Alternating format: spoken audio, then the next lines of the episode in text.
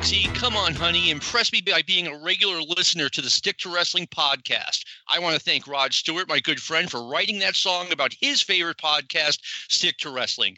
Give us 60 minutes and we will give you a wicked good podcast. Sean Goodwin, please welcome to the show and tell everyone about our fabulous Facebook group. John's clearly running out of songs. Today's episode uh, is a perfect example of the value of our Facebook group as a kind of a companion uh, piece, and uh, again, to what we do in the show. This episode, basically, the idea for this was taken from uh, taken from the Facebook uh, page. One of the posts asked about doing a show just about one of the old magazines, the Apter mags. Yeah, and that's what we'll be doing, and I will never run out of songs, and we'll get rolling on that. Yeah, and one of the things that came up on the Facebook page was like this is an example of like what it's like. Someone asked, "Okay, what was the worst promotion ever?" And my answer was kind of like, "Okay, it has to be a promotion that lasted more than a year or two. So there goes California Championship Wrestling. And put it this way, if Al Tomko is on our Facebook group, I offended him today. But anyway, follow me on Twitter. Just put in the name John McAdam and go with the guy, go with the wrestling guy.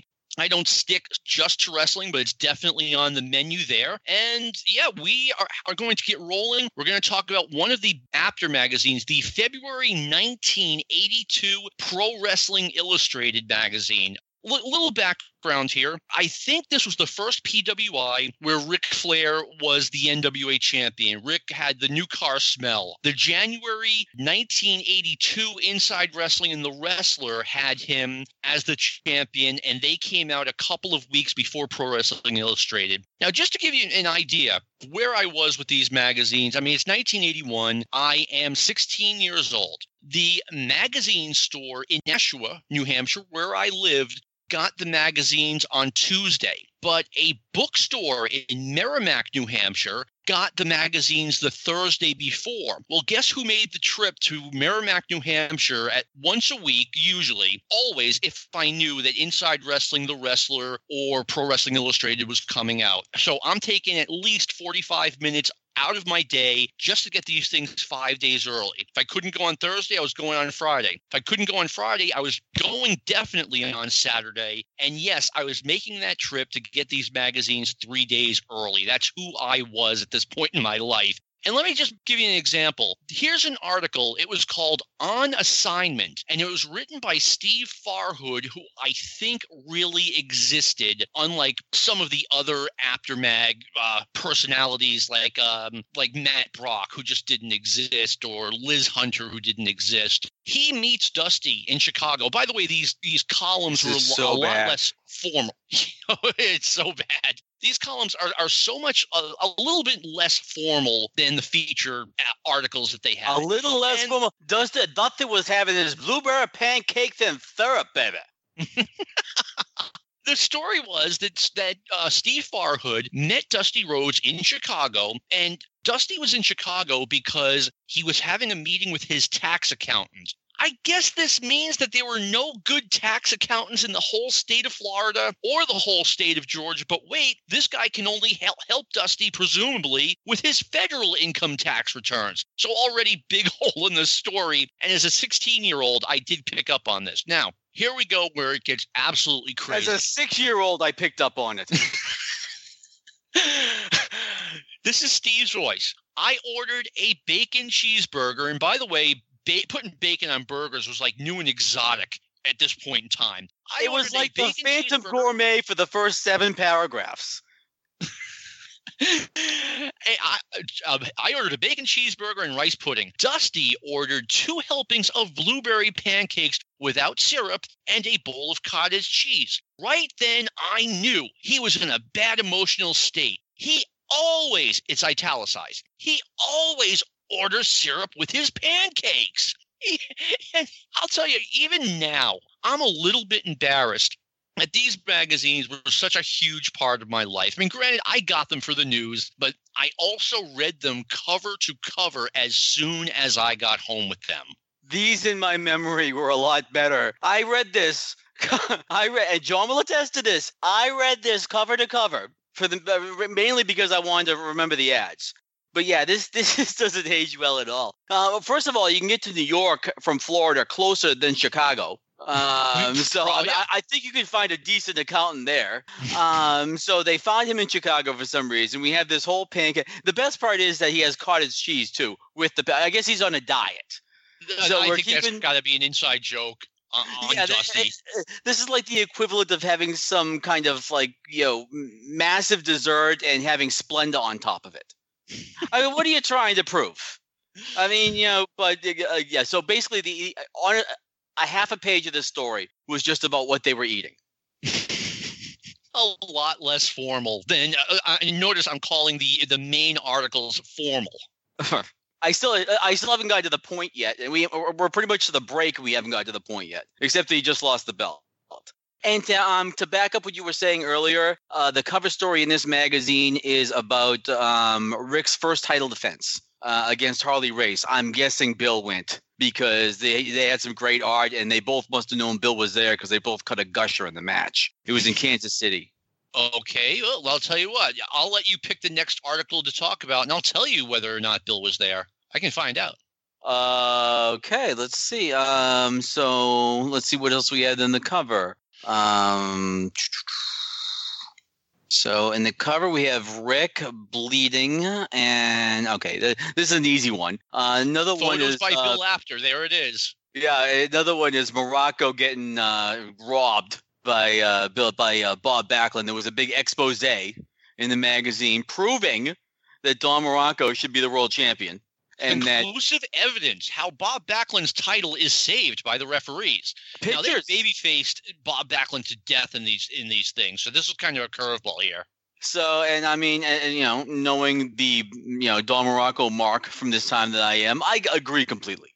Well, That's yeah, and, and getting a little bit off the uh, the topic as far as the magazine itself. I mean, all of Bob's title defenses in Madison Square Garden that I have on film Philly that I have on film in Boston that I went to, they, hardly any of them had a clean finish. There was always, you know, something in there where the heel could say, "Oh, I, I was robbed."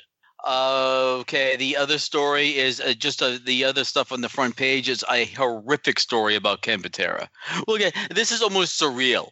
It was like there was a couple of spots in this uh, issue where there was like peyote was involved somewhere, and the Ken Patera well could have been. The Ken Patera story was one of them. Uh, but I'll get to that in a second. And then we have the uh, ballot for the uh, wrestlers and the you know the awards for 1981, the year-end awards. Right. in, in February. wasting a stamp because so when, they, they picked them.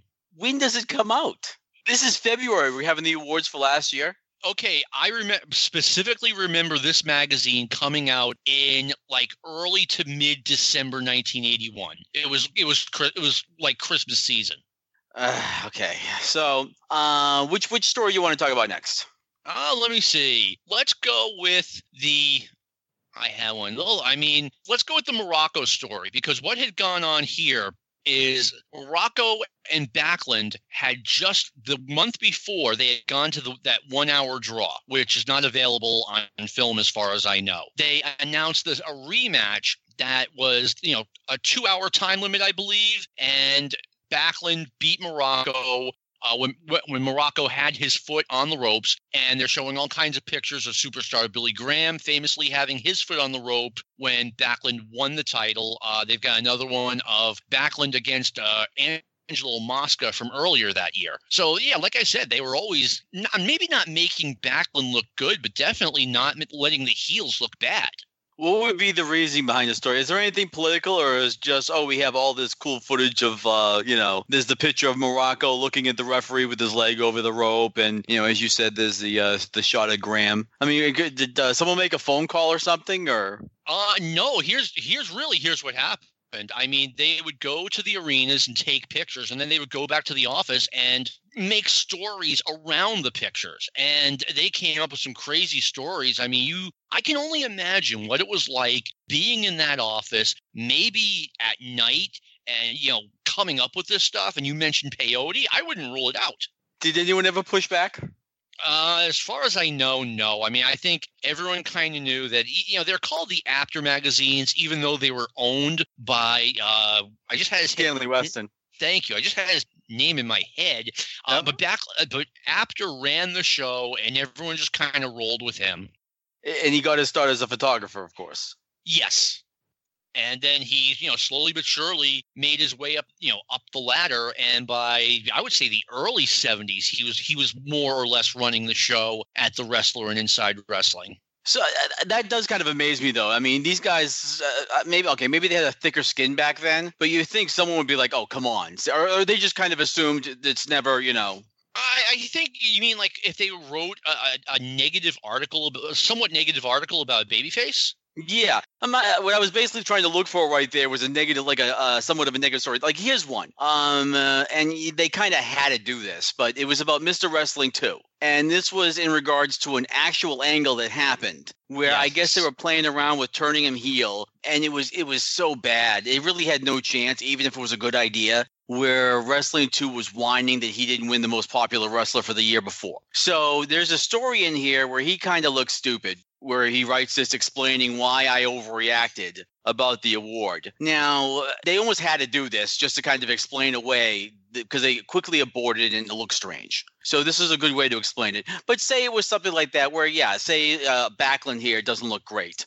Does Bob look at this and be like, oh, you know, come on, I'm sure someone somewhere, some baby face, probably said something at some point. But here's the thing, and we'll get we'll get back to the two thing in a mix. I've I've got information on that. Um, I think the wrestlers essentially knew that look, these magazines at the end of the day, they're good for business. Bob Backlund being on the cover uh, of of these magazines as he frequently was, it was good for his career. I think the guys just more or less rolled with it. But back to the Mr. Wrestling 2 thing here's something the Apter mags would do they would get word that a wrestler was turning heel and they would start writing articles, you know, that made the wrestler seem kind of heelish. Well, there were at least two times where this blew up in their face. Um, late 89 early 80 they started writing i don't know ricky they started making ricky steamboat sound really grouchy. And he had grown out a mustache and i, I haven't heard that mid-atlantic had planned on turning him but i definitely believe the Apter mags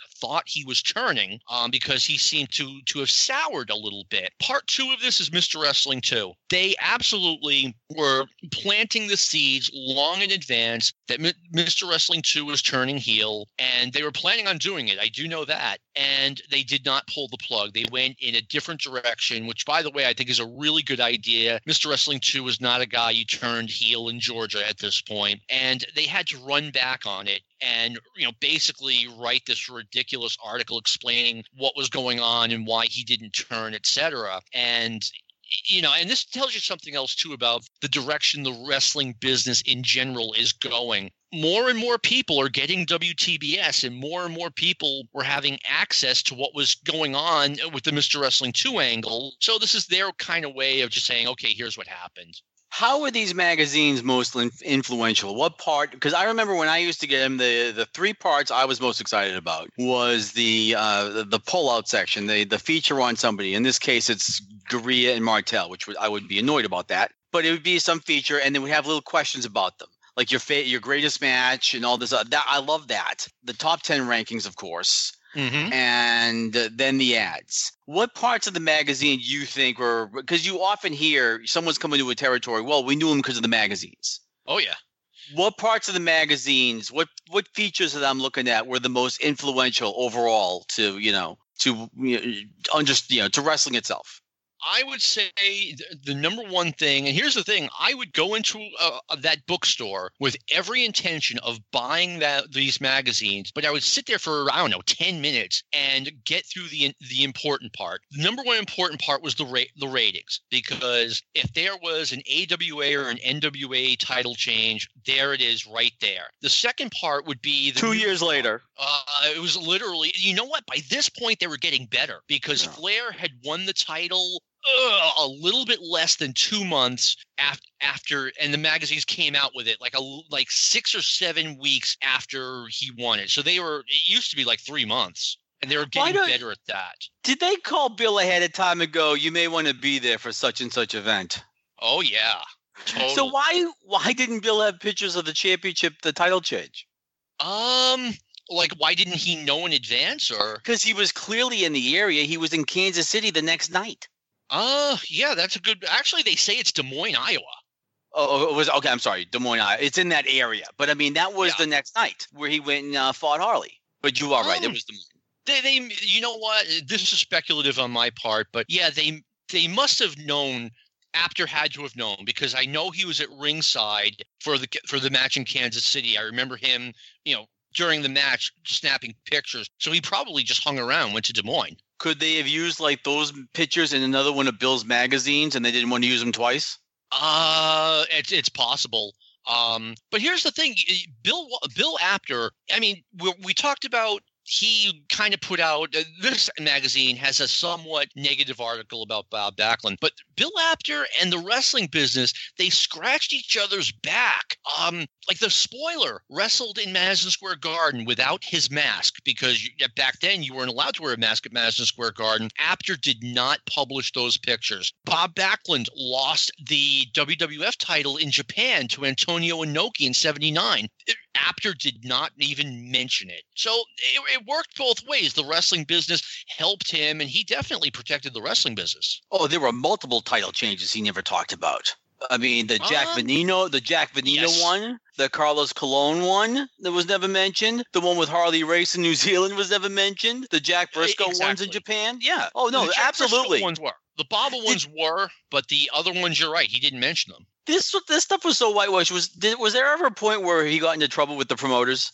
Ah, I, th- I yes, I remember they they collectively got mad at him because th- he printed an article about Jerry Lawler beating Andre the Giant by countout. And I don't even know if that was the actual result of that match, but I know Vince Sr. got steamed at that for that. But here's the thing out of like 20 years, that's the only example I can come up with until 83 when, you know, the WWF wouldn't let him shoot at ringside anymore. He totally turned on the WWF after that. Well, that yeah, but there was a specific reason for that. I mean, well, if you can't, I wouldn't even say he turned on him. If you can't shoot, that the whole magazine was based on the pictures.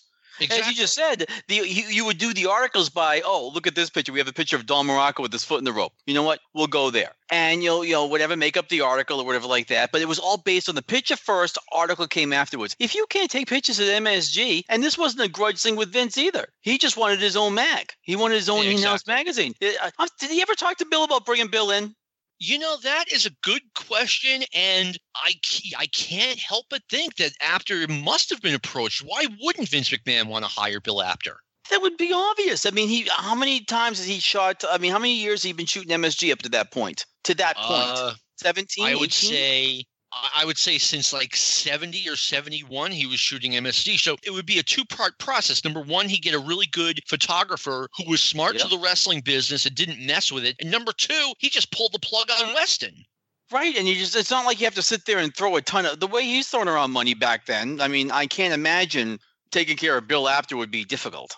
Okay, another thing that I generally enjoyed about the Apter magazine, um, back in 1970, I think it was late 70, it was early 77. They had, you know, guys writing their columns, and Dan Shocket, out of nowhere, turns heel. He writes a column saying that, you know, he's finally seen the light, and the rule breakers are where it's at in pro wrestling. And from that day forward, he wrote articles that you know were in favor of the bad guys. And some of these articles were really good. Some of them did not age well. And Dan yeah, this got was one of the ones that didn't age well.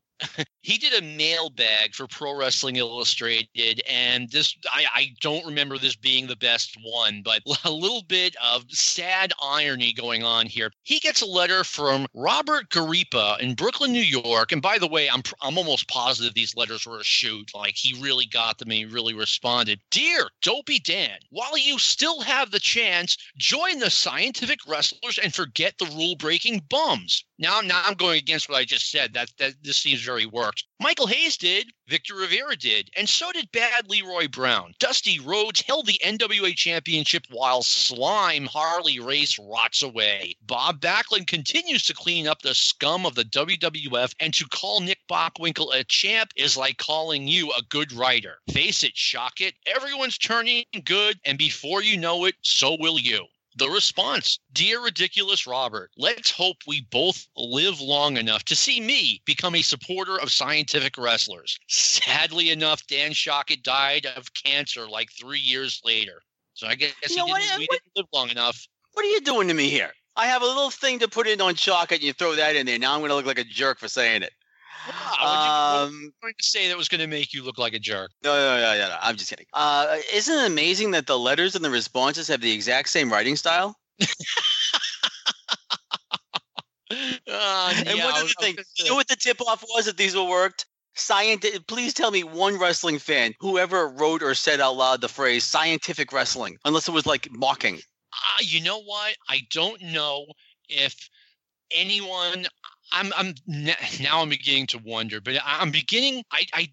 I think if you read the Apter magazines, I use the term "good guy" and "bad guy." I never said scientific wrestler or rule breaker, but those are the terms those app those magazines used. So if you read the magazines, I could see a person using those terms, even though I could also see them not using the, the, those terms.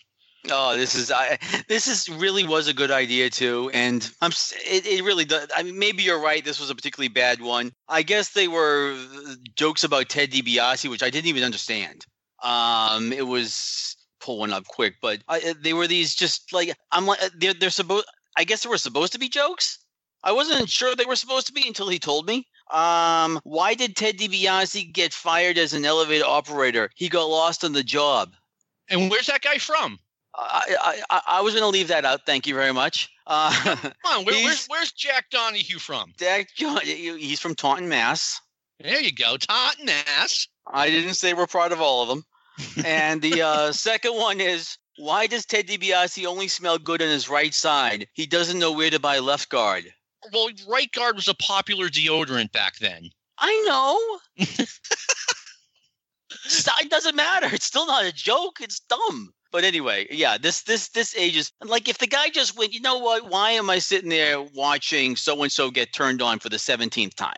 You know, this is do it like Piper. You know, when when Piper when Piper was a like a, a heel announcer, it wasn't overt. It was very subtle. You know, it would just it would just be little things he would bring up, like, yeah, of course you're gonna cheat there. Why wouldn't you? No one's looking. Bob Roop was was the same very way. logical. It was very logical. That's what they should have done here. But this guy basically just decides to play the heel guy. Yeah, but I mean, it's the Apter magazines. Everything was over the top, and let's be honest, it was either written for children or re- written for people who uh, are, have the minds of a, ch- of children. I mean, you know, And us. and well, and us. Yeah, I mean, I was, I was. I said this earlier. I was enjoying these things far too longer than I should have. And uh, then, as far as uh, to um, as we discussed the made up portion, we'll get to the press conference with uh, with Bruno. Uh, there are harder hitting interviews in Pravda. um, the- they the first part of the interview is the staff begging Bruno not to retire, with Bruno going, "Boys, you know I, I've got to be on my way." You know, like this John Wayne bit. I mean, this is this is uh, so. ba- After he says he can't possibly come back, he relives the title win from uh, Rogers, and he's saying, "You know, I think the question was, was the win over Rogers your greatest win?" I'm telling you, that's that's that's some insight. Uh, with the, I, I'm trying to remember, were these all the interviews? Uh, no, they had a hot, a regular seat feature called the hot seat in Inside Wrestling, and that is when uh, that I figured out how I was 11 or 12 years old, and uh, Baron von Raschke had just come to the WWF, so he was on the hot seat. Now they made a big deal about these guys flying into New York and being on their hot seat segment. Well, I read through this and I'm like, okay, this conversation took would take two or three minutes, and this guy flew all the way to New York to have it. Even if Von Raschke was in the WWF, um, and he was in New York, okay, but like other guests, they made a big deal of flying into New York just for that. And so you so I knew right right away that like the the uh, interviews were fake. Well, that and the time that Eddie uh, Gilbert was mad about his cold hot dog, so he threw a fireball at it. I don't remember that one. I figured that didn't happen in uh, JFK or uh, you know LaGuardia Airport without without gathering the attention of the Fed. So uh, another guy here who's a real guy is uh, Stu Saks. Stu Saks is a real guy. Uh, here they, he uh, writes uh, on about in his dressing room confidential that the NWA recently met to discuss the lax enforcement of the rules. This was a good one.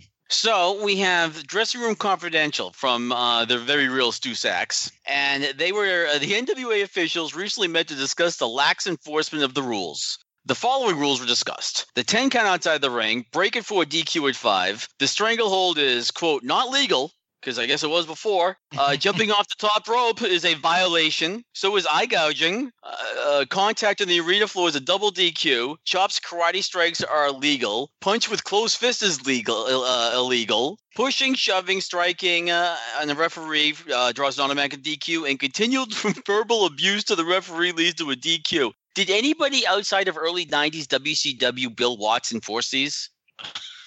Uh, just about no, unless you needed like a weird finish. No. And how often did Bill run this article out? Uh, this is the only time I can remember Really? this specific article, although I, I could just be forgetting something. There was always something with their meeting about the rules of this area or the, the lax enforcement here. And then there was a letter from the referee of some some referee saying that, you know, it's not our fault. You got to blame him. Blame the wrestlers for it. And it seems like every, you know, every, you know, uh, uh, they had it like in 1983 with Slaughter and Don against Ricky and Jay, where they were talking about the violence in the in the sport. Yeah, and uh, That's a- like- that was a common theme. yeah, that's what I mean. It was you know, in some various versions of this where they bring up the rules that they're not, uh, you know, enforcing, and they proceed to not enforce them again. So it's, I guess, that wasn't very influential. Uh, who who else was real here? Okay, we have think- Bill. I think the only made up characters were Liz Hunter and Matt Brock. I could be mistaken, at, at least during this era, I think those are the only two. Speaking of Matt Brock, let's talk about some informal writing. I, I really wonder who wrote for Matt Brock. I, I bet it was Apter, but I'm not sure. I'll tell you, my friends, this holiday season is beginning to get to me. I no sooner get through Thanksgiving with my bank account just about intact, and then in quotes, Farhood said he had some good tips for the turkey gate contest. I swear he's making kickback money somewhere. When Christmas is starting to breathe down my neck, before you know it, New Year's Day will be here and I'll lose another bundle on the bowl games. Okay. Nice, nice to know that Matt can be so informal with us. But he talks about Baron von Raschke uh, turning babyface in the AWA. As far as I know, this is the first time ever Von Raschke had been a babyface. And he says, Now I know a lot of people think that the Baron is a great friend because he's sticking up for his friend because he's avenging a wrong perpetrated by Blackwell and Stud. And this is they injured Mad Dog Vachon. Well, all old Matt is telling you right now, two wrongs don't make a right. I paid to read this stuff, like real money. And I didn't have a lot of it back in 1981. No, who I think wrote it. Uh, Doctor, I think it was Doctor Peter Labaro, PhD in PC. I- who also happened to write he happened to write the article Ken Patera, Man on the Run from himself. Oh, oh, man on the run. Dot, dot, dot, There dot. is- From there is- himself. Uh, there is a there is again a distinct uh, a distinct similarity between the two. But the good doctor is, and, and this is he's a big wrestling fan. This is from the bottom of his heart, and he's such a professional. He's never met the man before in his entire life and knows nobody around him. But he has determined his self-loathing diagnosis through the fact that he leaves territories abruptly. Well, and, to think about it, he hadn't even started doing that yet. Ken was I have a a- boy. I have a few guys to add to the list. Now, okay, on something like that, where, where does this come from? Like, uh, where do they come up with it? There's no picture that shows like Ken, you know, running away from somebody. Where do they come up with this bizarre story? Or did somebody call in complaining that Ken is ducking places early? Uh no, they would just know. Okay, Ken, he's he's wrestling in the where was he in, in this part of eighty one? Okay, nineteen eighty. Patera had a wild run. He was the Intercontinental ch- Champion and the Missouri Champion at the same time. He was wrestling in Japan. I, he made appearances in the AWA. So they probably put all this together and just made this. Oh, oh St. Louis. Let's not forget that. Uh, Houston. So they put all this together and say, hey, let's make this wacky article about a noted psychologist examining Patera's recent actions and offers his analysis. Not bad. Not just a they- psychologist, a noted psychologist. Does anybody lobby them? I know, didn't Jerry kind of lobby them a little bit? Lawler? Uh, lobby them for what more pictures and articles? Uh, just yeah, just getting you know publicity and stuff like that. Because I mean, Oh, certain sure. territories, certain territories got more love than others. South, they were never in uh, say southeastern because the Fullers didn't want them. That is what uh, Bo James said on this very show. Yeah, mean, so basically, also that was the case with, um, I guess Portland was just too far. Uh, there was a few territories who just didn't want those guys coming in, but other territories like Georgia got a lot of coverage. Yeah, and a, a lot of it, I mean, you're not only pub- the, the promoter is not only getting publicity, the wrestler is getting publicity. And if you get, you know, I to this day, I say that PWI almost made Lex Luger in 1986. The guy he was wrestling for the Florida promotion, which is as minor league as could be, but he's on the cover of a lot of their magazines because he was good looking and photogenic. And I believe that created a little bit of a mania for the both the WWF and the NWA to want that guy. I say that guy like, you know I, I don't like him or something. I like him just fine. It's just that you know he got made in in, in a very interesting way.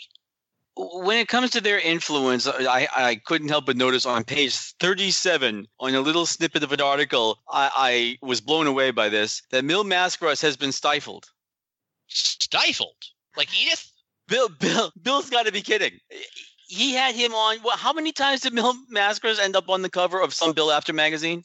Oh my God! I mean, he was. Apter admits it. He was. Mil Mascaras was Bill Apter's favorite wrestler, and Mil got more, uh, a lot more uh, magazine covers as a result. Bruno and, and Mascaras were always on the cover, and according to Apter himself, anytime he put Bruno on the cover, the magazine sold way more than it otherwise would have. So no wonder these guys are crying about Bruno retiring. And I, you know, it's. Yeah, I'm thinking they're thinking like maybe this is like an internal complaint about Mil not being on the cover of this magazine, you know, because he actually couldn't get on one. So inside he puts his little uh, uh, passive aggressive protest in there about getting Mil back there where he belongs. yeah, I, I mean, that's the thing. I mean, I wonder. I guess they must have sold enough magazines when Mascaras was on the cover. I mean, you, I don't think Bill would put you know his personal preferences that much over you know what was good for the business. I mean, let's face it too. Mascaras was a very colorful guy. Um, he had the mask, he had the body, so I I can kind of see them having him on. I I mean, certainly they should have had him on a little bit less, but I could see them having him on. In two dimensional form, he was magnificent. well put, sir. All right, let me read a little snippet from Steve Farhood. I am stomping at the bit to get to the ad, so go ahead. Okay, I will, we're, we will get to the ads. Believe me, I can I can put a cherry on that Sunday. Masked Superstar has been temporarily suspended from professional wrestling in the United States. Know, how can you do that? The term of his suspension is yet to be decided. The ban stems from an incident between Masked Superstar and NWA representative George Scott during a television interview. Superstar threatened the official. Scott replied that any attack on a rep- wrestling representative will ensure Masked Superstar will be banned from wrestling in U.S. arenas. Superstar proceeded to rough up the official, who subsequently made good on his promise. Masked Superstar is currently wrestling in Japan. From there, he intends to fight his suspension. This is a little bit meaningful to me because this is, I think, the first real angle I saw on Georgia television. Um, I was going to say this happened.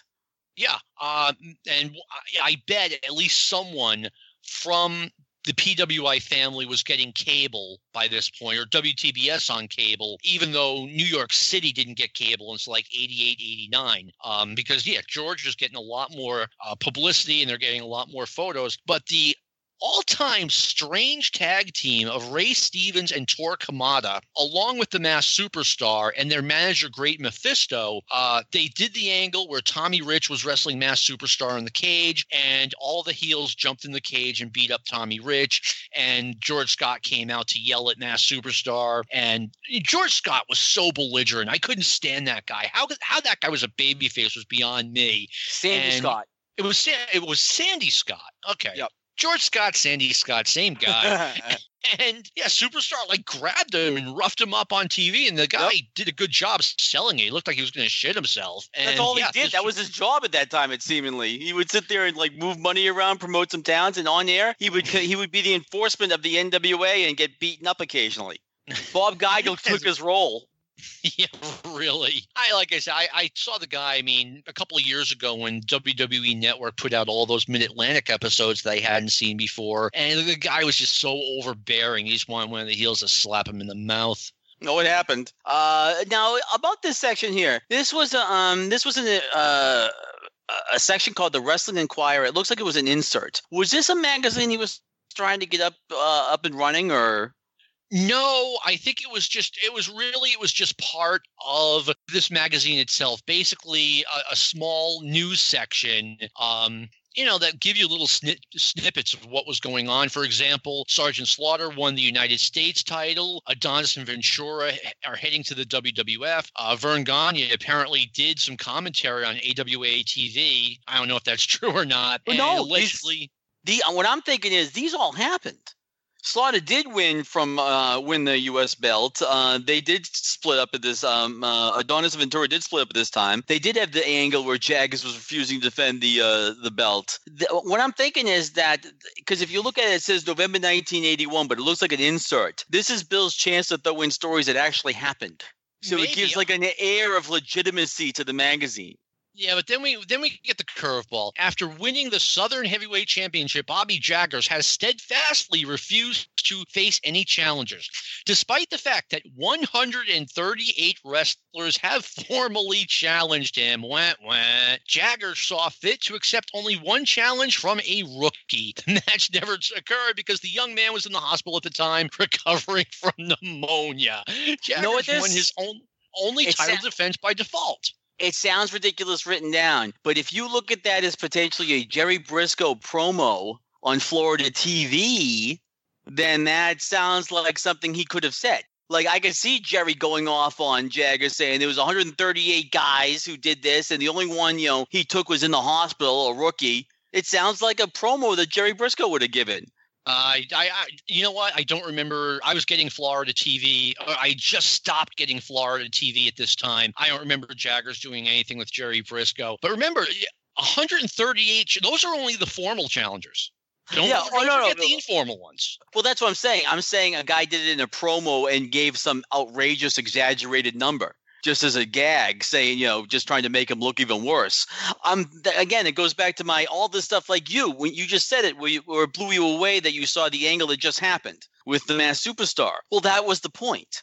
They were hoping that you were a Florida fan, going, "Oh, I just saw that." Okay, and then it gives kind of a an air of believability to the rest of it until you get to the ads. until you get to the ads. Let's let's talk about the advertisements in this magazine. Sean, I I, I give you the floor.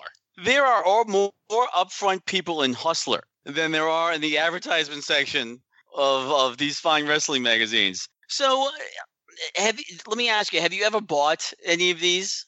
I cannot remember buying anything from an ad in a pro wrestling magazine. I do not believe so. Let me let me just give you a rundown here of what you're looking at. Now the ads usually start off at the back third, but when they start, they start, and they just come flying at you all over the place. They, and they've got some crazy stuff here. And if you were of a certain age, you, you, I'm sure you've seen all of these because you know that we all saw the ads. They were great. Um, so uh, one is you have a uh, Doctor AS can make you several inches taller. I'm guessing actually spelling out his full name was too expensive. So he just went with Dr. AS. But supposedly you can buy his three very important volumes for 12 bucks and grow several inches taller soon. I'm gathering Bill does not go off of federal guidelines for uh, for uh, for like SEC guidelines for selling your product. Eh, they might have been different back then or it might have been a product that did not require any kind of uh, uh, approval from the FDA or whatever. Or you can learn karate at home from the New Oriental Karate School in Avon, New Jersey. You can build muscles at home from muscle builders in Louisville, Kentucky. Okay, hang on. The be taller thing. If you want to know the facts about height increase, send 35 cents for details to Tall Up Department at a P.O. box in Louisville. Hope Jim Cornette wasn't involved with this. So basically, there they, it's an advertisement for you to be sent a pamphlet. Oh So no no no no no! was- That's that's a next ad. You're on oh, the. I'm sorry. Take a look at page 33 is mine. That's the second Be Taller ad. It's like competing Be Taller ads. Ah, be several inches taller. Right. oh, But man. that costs 12 bucks. But he's So- still just selling you. He's still just selling you like a newsletter. He's not Yeah. selling you any any like me- medicine or anything like that. No, but the guy above um, on page 33 is sending you three important volumes, which sounds like an awful lot of work to, you know, gain a couple of inches. I don't even want to read one volume. I don't even want to read a pamphlet, never mind three important volumes. and then, right, then it gets a little it gets a little disturbing. You can get blank form birth and uh, divorce certificates, two dollars for two documents. Uh, that that's comforting. Oh, high school and college diplomas. This is awesome. Yep. and nothing shady about that. And then you can get stronger arms. The rest of you you're on your own. But you can get stronger arms. This will run you five bucks. Mike Marvel Scientific Isometrics. You remember Mike Marvel, right? I remember the isometrics deal. I don't, I don't remember him by name. I just know him because it was a picture of him all the time. He just kind of sat there almost like a wrestling promo with his arms crossing his chest and kind of looking out at you. Mike Marvel. I didn't even know it was a real guy. Could have just been a picture of some guy. Okay, I know who he is. Yeah. Now, if that the doesn't, photo ID? Like six bucks and you get a photo ID. Have you ever had a fake ID, Sean? Uh, I'm going through the the the uh, probably the legal remedy. Okay, I think I'm okay on this. Uh, no, actually, I haven't. Really? No. I I was like the king of fake IDs. I almost got in trouble one day, like coming home from Montreal, and they pulled me over at the border and they went through my wallet, and I've got like three fake IDs. And it's a long story, but anyway, we order no, fake I mean, you IDs. get one. Yeah, you can get one from Cardinal Publishing for six No, bucks. I, I went I went to another one. We got me and two of my friends got three for twenty dollars. And it, when it showed up, it had this big metallic thing over it. It said not issued by any government agency. And I'm like, crap, we just blew 20 bucks. We should have thrown it in the street. Well, my friend's sister comes over and she looks at it and she takes a coin. It came off just like a scratch ticket. It was the greatest thing in the world. I knew a girl in college who spelled her name wrong on her own on her own fake ID. So that Yeah. good job there. There's, there's some BU quality right there. There so you, you, can so i mean now if the stronger arm thing didn't work i love this how you have like the competing ads right underneath each other so if the stronger arms ad doesn't work for two cents less or 898 for two you can get the hammer fist the best part about this so basically it's what you think it is which is putting this weight on your fist uh, the best part about it is that they are nice enough to tell you that this is for lifting and strength not for hitting other people with There you go. That's So, important. Legal. I'm almost wondering if Bill kind of threw that in there just as a, you know, just put that in there just in case, just for legal ramifications. All right. you can you can learn to draw in one minute, no talent necessary.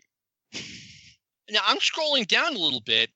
We've all, I don't know how many of you guys have been to wrestling arenas in the 80s, uh, like the Boston Garden or wherever. They have solid bronze professional wallet badges. I think about the idea of some of these dirt bags and went to the Boston Garden, like buying these fake fake badges, and what what came out next? Holy crap! And then when we move on to page 36, we get into pretty much straight out fraudulent. Um, so I found out that I can make my fortune stuffing envelopes. I get 80 cents per thousand I stuff. now, if I go down here, it says that I can, um, let's see, right what here. page you on? I can make, I'm on 36. I can make $1,500 weekly stuffing envelopes. That's a so lot now- of money in 1981. If I take the above ad as math, where I'm making 80 cents per thousand, it would take me stuffing 1.8 million envelopes to make this 1500 a week. So there, I, I'm guessing there's a pay discrepancy. Maybe it's a fancy type of you you need a special skill for the you know 1500 uh, uh, you know envelope stuffer group. Hey, you don't get to make $150,000 of 1981 money sitting on your ass. And here's another one where wait, you would can- be stuffing envelopes. Never mind. Here's another one where you can make two thousand seven hundred twenty-eight dollars. A very specific number, probably, uh, is added. Just send three bucks to. Okay, first of all, if someone tells you you can make a lot of money, then send us money. Don't do that. Send three bucks to Williams Enterprises in Rosedale, Mississippi, and we'll tell you how. They don't bring up how. They just give you the money amount and the address. You ye of little faith, sir. Oh, I, this is like a little bit of heaven. And then we have this. This is the entire ad. Big money, fast technique, five bucks. Mailed to Gainesville, Georgia. All right. Now let me let me tell a quick story about Oh, these uh, ads. Last one. Exciting, okay. romantic, Oriental Latin girls. Free photo. Oriental Latin. Exciting and romantic. I hope. Free photos. I'm not sure what you're supposed to do after that. They kind of leave it at that. Uh, nothing suspicious at all about no. So what was your story? Lanny Poffo. I got I've got a couple. Of course, Lenny it's- Poffo used to talk, did an interview where he said that he, he ran a company uh, that purchased ads in an Apter magazine. It was like a self defense thing. Like, you know, no one will ever do you harm again. And in the pamphlet, so, you know, it was like $10 for this pamphlet that will make you, like, you know, indestructible. And in the pamphlet, it would say things like if someone tries to attack you, climb up a tree and get away from them. Like he would make a total farce out of it and he would keep the keep the person's money. Like if that's not a, a wrestling thing. I don't know what is. Secondly i remember uh, the ring magazine um the, one of the kiter magazines i think it was wrestling review had an article uh, about basically talking about the ring wrestling review you know the whole it was i pretty sure it was written by Nat Loubet. And he was like, you know, we take pride in our magazines not running ads that would make anybody embarrassed to have to own this magazine. You can ha- have this magazine in your living room. Your children can look through it. I'm like, gee, I wonder who he's taking shots at. Um, Now, please- finally- Huh? Good. I was going to say, uh, please keep it in mind as I I give you this ad for world's largest matrimonial catalog.